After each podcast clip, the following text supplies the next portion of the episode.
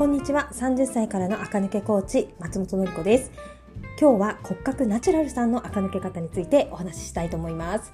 骨格ナチュラルさんは骨が大きいチームですね。富永愛さんとか天海祐希さんみたいなファッションモデル体型ああいう方がねナチュラルさんです。鎖骨も大きくて肩の骨も大きくて手も大きくて腕も長くてみたいなね。骨一個一個が普通の平均よりかちょっと大きいって人がね多いチーム。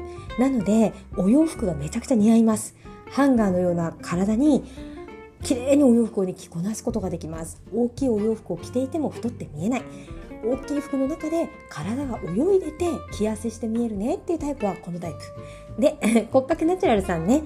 診断受けた人はそれで大丈夫ですけど受けたことないよどういうことって思うかもしれないですが骨格ナチュラルさんがサロンに来た時ね胃の一番に言うことが私肩幅が気になります。って全員ほぼ全員ねおっしゃいますね。私から見るとね、華奢でいらっしゃっても、本人はね、肩幅気になるってずっと気になってるっておっしゃるんですね。そういう場合は、骨がもう大きいことが多いです。もちろん、骨格ストレートさんでも肩幅が気になるって人いますよ。骨が小さいけど筋肉があるから。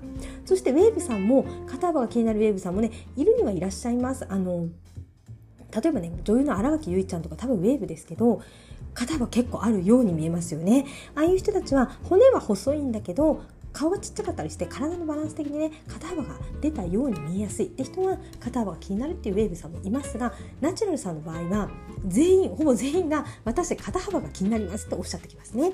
これがね骨が大きい人の悩みです。ですがその方がすっごく素敵なファッションポイントなんですよ。もうねその方がないと着こなせないジャケットたくさんあります。もうぜひナチュラルさんはファッションモデル体型を生かしてほしいですね。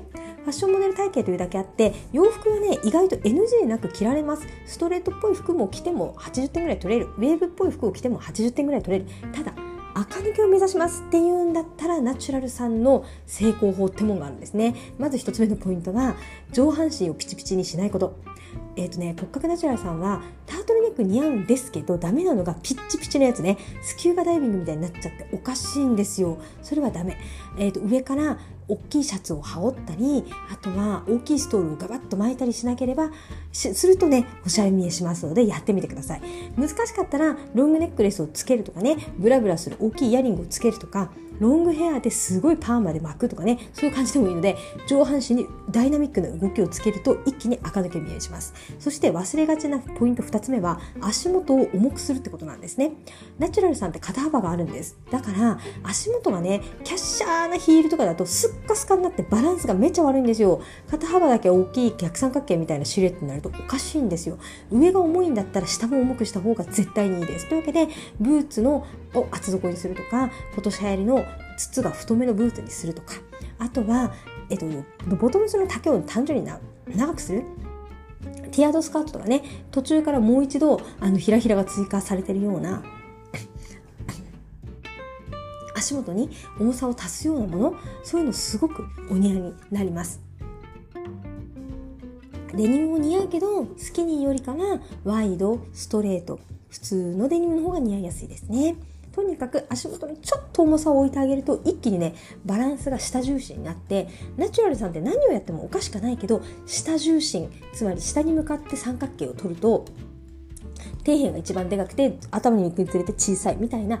巨大な A ライン。ビッグな三角形のシレットを作るとむちゃむちゃ垢抜けます信じられないぐらいかっこよくなるのでナチュラルさんはねお洋服がバシッと決まった時はね破壊力がすごいですからもしね私骨格ナチュラルって言われたっていう人は是非下重心そして上半身に動きをつける。これをやってみる。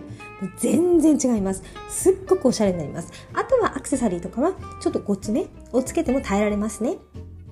骨が大きいので太めのチェーンブレスレットとかそういうものをねつけたり指輪をねえーと、34個ねいっぱい重ね付けしても平気っていうのがねナチュラルさんの特徴になります。というわけで今日は骨格ナチュラルさんの垢抜け方をお話ししてみました。是非やりそうなところはねナチュラルさんやってください。もうねナチュラルさんほどね服が似合う人いないのでね富永愛さんみたいになりますからね。やってみてください。今日も聞いてくださってありがとうございました。また明日も聞いてください。